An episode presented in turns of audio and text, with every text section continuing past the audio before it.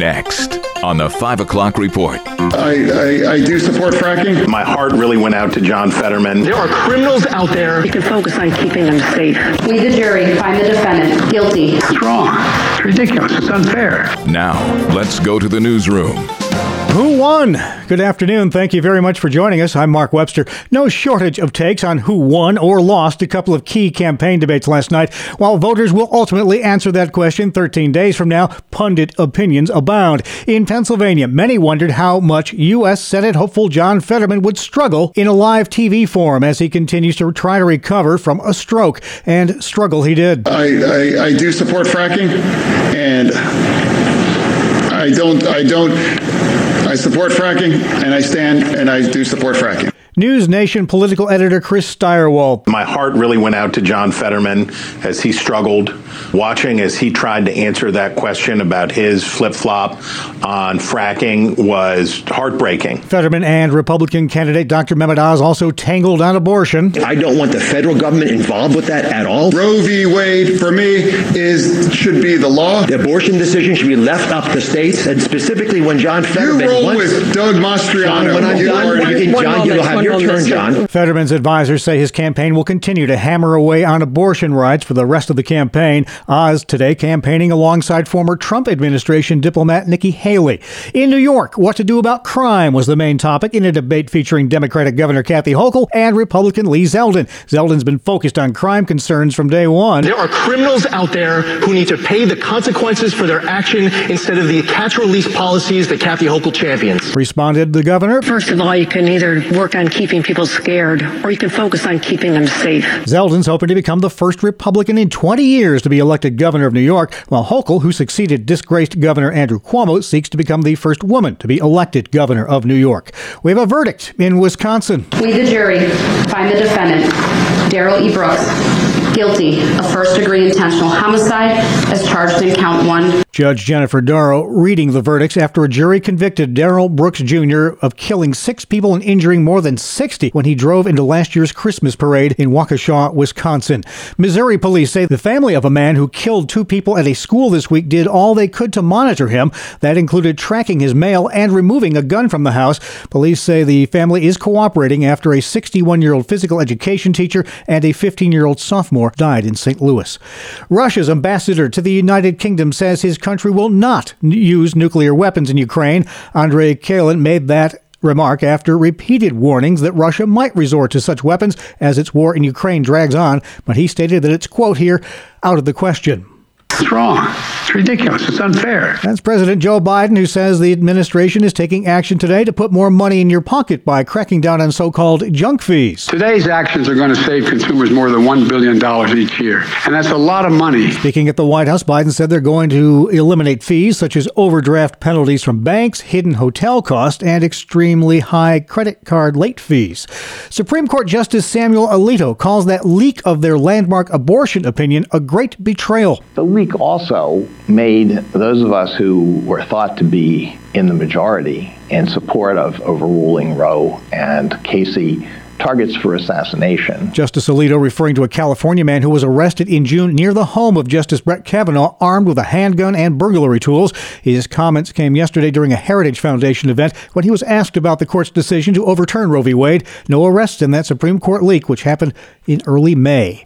Health news now COVID, flu, RSV. Now, here comes the next global health issue. CBS's Vicki Barker says there's a fungus among us. The World Health Organization says cases of once rare, deadly fungal disease have soared since the early days of the pandemic, with some 4 out of 10 COVID patients on ventilators picking up a secondary infection. The fungi can spread into the sinuses, bones, brain, and eyes, killing or blinding many victims. Yet the WHO notes fungal infections receive less than 1.5% of all infectious disease research funding, calling them one of the fastest emerging threats to human life and health. And elsewhere, if you want to ward off dementia, New survey says you better take care of that high blood pressure. Studies conducted in 20 countries included more than 28,000 older people. Researchers suggest any treatment to lower blood pressure is effective in preventing dementia, including diet, exercise, and medication. CBS's Michael George. A Scottish venue owes a prominent American evangelist over $110,000. Mark, a judge in Glasgow has ruled that Scottish Event Campus owes Franklin Graham the money for canceling a 2020 outreach over his remarks on issues like homosexuality and Islam. The judge says the venue violated a UK anti discrimination law when it quashed the Billy Graham Evangelistic Association event. Tracy Lynn, Family Life News. Thank you, Tracy. Well, goodbye, Lightning. Apple is set to fully switch over to USB C chargers from the Lightning cable for its future iPhones. This comes after the European Union voted to enforce a common charging standard for all smartphones beginning in 2024. Speaking at a Wall Street Journal event yesterday, Apple's worldwide marketing chief said the company will obviously have to comply with the EU's ruling and says Apple just has no choice. Still to come on the 5 o'clock report, more analysis of last night's high stakes Pennsylvania U.S. Senate debate, prepping for tomorrow's presidential visit in central New York, and a PA school district's plan for fighting learning loss. I'm Kevin Williams, and here is your Family Life regional weather forecast. The call for tonight mainly cloudy, breezy with showers, and low temperatures ranging in the 40s, cooler than recent nights. Noticeably cooler tomorrow compared to recent days. Morning clouds yielding to a sunnier sky, the high reaching the 50s. Then on Friday, partly sunny and crisp, high in the 50s. A little milder over the weekend with some sunshine expected Saturday and Sunday. All right, thank you very much, Kevin Williams. Check back with you in a couple of minutes. Right now, looking at the stories making news where you live across New York and Pennsylvania. Back to last night's highly anticipated TV debate between Republican Dr. Mehmet Oz and Democrat John Fetterman. It did nothing to quell lingering concerns about Fetterman's health following a stroke. His response on a question about fracking left many wondering whether or not he's fit to serve. I, I do support fracking, and I don't. I don't. I support fracking, and I stand and I do support fracking. Michael Geer is president of the Pennsylvania Family Institute. He spoke with Family Life's Bob Price. I think anybody who witnessed what happened in that debate would have serious questions about John Fetterman's ability to conduct himself as a United States Senator. Why would the Democrats agree to this debate if they knew, maybe they didn't know, how bad his speech is, but why would they agree to this if they did know? You know, that is a good question, and uh, there are even people, uh, you know, on social media that were tweeting last night and posting comments about why would John Fetterman's wife, someone who loves him and should be caring for him and watching out for his best interest, allow him to proceed in this candidacy. He has had six months since his stroke, uh, and uh, doctors say he's improved significantly. And if last night was an indication of how much he's improved, you have to wonder how bad it really was and why he was permitted to continue even in the race, much less participate in a debate. Michael Geer with the Pennsylvania Family Institute speaking with our Bob Price. The fourth anniversary of the attacks on the Tree of Life Synagogue in suburban Pittsburgh being observed today. An alleged white supremacist reportedly shot and killed 11 worshippers at the synagogue in the Squirrel Hill neighborhood in 2018.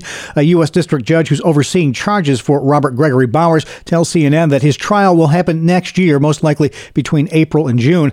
The federal judge has also denied a request by the defense to do an anonymous survey of the religious affiliation of potential jurors.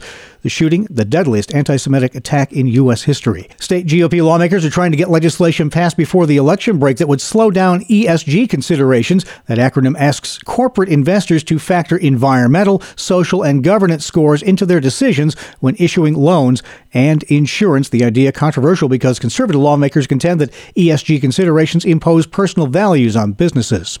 A Wilkes-Barre PA school district is fighting learning loss with a reading buddy system. When we could identify students who are struggling early in their academic career, if we could help them now, can we improve their outcomes later in their other school years and then later in life. That's Bill Jones with the United Way of Wyoming Valley. Solomon Plains Elementary Principal Justin Correll tells Newswatch 16 Wilkes University students spend time helping first graders. We are super excited for this program. I came from a school as the assistant principal that already had this program and have seen huge success with it.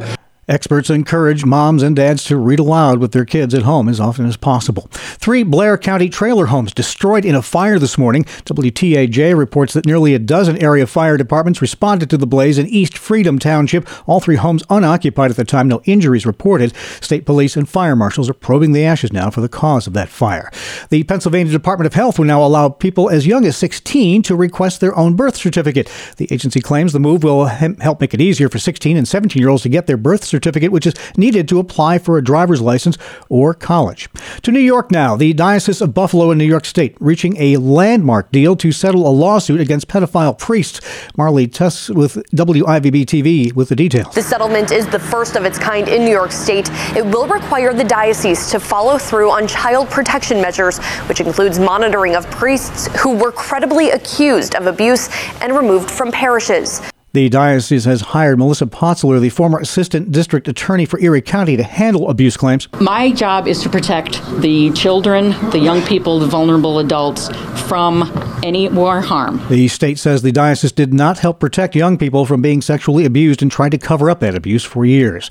The Livingston County Sheriff's Office says the body of a man was found in a creek near Conesus Lake today. The body found in Lakeville near the intersection of Big Tree Road and Stonehill Road. No further information available as an investigation into that death gets underway. A boil water advisory is in place for residents of Varysburg. That order will remain in effect until further notice. Wyoming County says it's due to a water system leak which has left the main storage tank low. That ups the chance that harmful microbes and untreated water could make it to your tap. Officials expect that boil water order in Varysburg to stay in place for the next four to five days while they try to make some repairs. Preparations underway in central New York to make way for tomorrow's visit from President Biden, linked to computer chip fabrication. ABC 9's Ashley Cafaro says the details are sparse right now. We do know he will be giving his remarks inside the SRC arena. Public records show airspace has been restricted over Syracuse from 1:15 p.m. to 6:15 p.m. tomorrow, and OCC has canceled classes for the day. Onondaga Community College President Dr. Warren Hilton. This is one of those historic moments on our campus that I think we want our entire campus, even if they can't be in the venue, to be able to watch it via news outlets, etc., and to live this historic moment with us all here in the community. A plant in nearby Clay, New York, expected to create thousands of new jobs in the region. And let's be careful out there. The New York State DMV and DEC have issued a reminder that we're in prime deer and moose activity season, making them more likely to dart in front of your car. The University of Albany study says 41% of crashes in 2021 occurred between deer and vehicles in the span from October, to November, November and December. That goes double for Monroe County, which ranks second overall in New York State's top 10 counties for animal related car crashes. Oneida County is fourth. Your nightly market report is up next, brought to you by Ambassador Advisors. Wall Street closing with stocks mixed this afternoon as investors digested some disappointing earnings reports from major companies. Microsoft and Google parent company Alphabet both posted numbers that were concerning to some traders. Meantime, Harley Davidson had a day of big gains after it beat expectations in its latest earnings report. At the closing bell, the Dow Jones Industrial Average gained just two points to 31,839. The S&P 500 fell 28 points to 3830. The Nasdaq dropped 228 points to 10970. Ambassador Advisors, a Christian financial planning firm helping faithful stewards do more. Details are available at ambassadoradvisors.com. This is the 5 o'clock report on family life. Some ways of finding work are timeless, while others are definitely new. I'm Rob West with another MoneyWise Minute. One thing that hasn't changed is networking. 85% of jobs are filled without being advertised. So who you know can be on par with what you know. Let folks know you're looking. But what you know is still important. Look for ways to improve your skills, whether you're job hunting or not. Many helpful courses are now offered online. One thing that's new is minding your social media because prospective employers are watching. Never post objectionable material. A majority of employers say they found content on social media that made them eliminate an otherwise promising candidate. Those tips can help make your next job hunt a successful one. Discover the best Christian financial articles, podcasts, and videos by visiting our website, moneywise.org, or by downloading MoneyWise Biblical Finance from your App Store. Coming up on the 5 o'clock report, the story of a man who would have made even this kid seem neat and tidy. Pigpen, you're the only person I know who can raise a cloud of dust in a snowstorm. I'm Kevin Williams, and here is your Family Life Regional weather forecast. A cold front bringing showers tonight will be bringing cooler air by tomorrow and setting us up for more typical autumn weather heading into the weekend, which looks rather pleasant, otherwise fair and dry. The call for tonight, though, mainly cloudy, breezy with showers and low temperatures ranging in the 40s, cooler than recent nights. Noticeably cooler tomorrow compared to recent days. Morning clouds yielding to a sunnier sky, the high reaching the 50s. Then on Friday, partly sunny and crisp, high in the 50s. A little milder over the weekend with some sunshine expected Saturday and Sunday. All right, thank you very much, Kevin Williams. Finally at five. Rubber ducky, you're the one. 94 year old Amou Haji probably never had a rubber ducky or any other tub toy. The Iranian hermit who passed away recently had a most unusual distinction, emphasis on stink. Months before he died, he took his first bath in more than 70 years. Proclaimed the world's dirtiest man, it was superstition that drove him to stay bath free, convinced soap and water would make him sick. Ironically, he did die months after finally taking a bath. Though it could have been his diet, he was known to dine on the rotting carcasses of porcupines. Ow! So enter the world's new dirtiest man, a 67 year old in India who hasn't washed himself in nearly half a century, based on a promise from a priest that keeping cruddy would somehow guarantee him a son. Well, still no son, and I'm guessing no girlfriends either.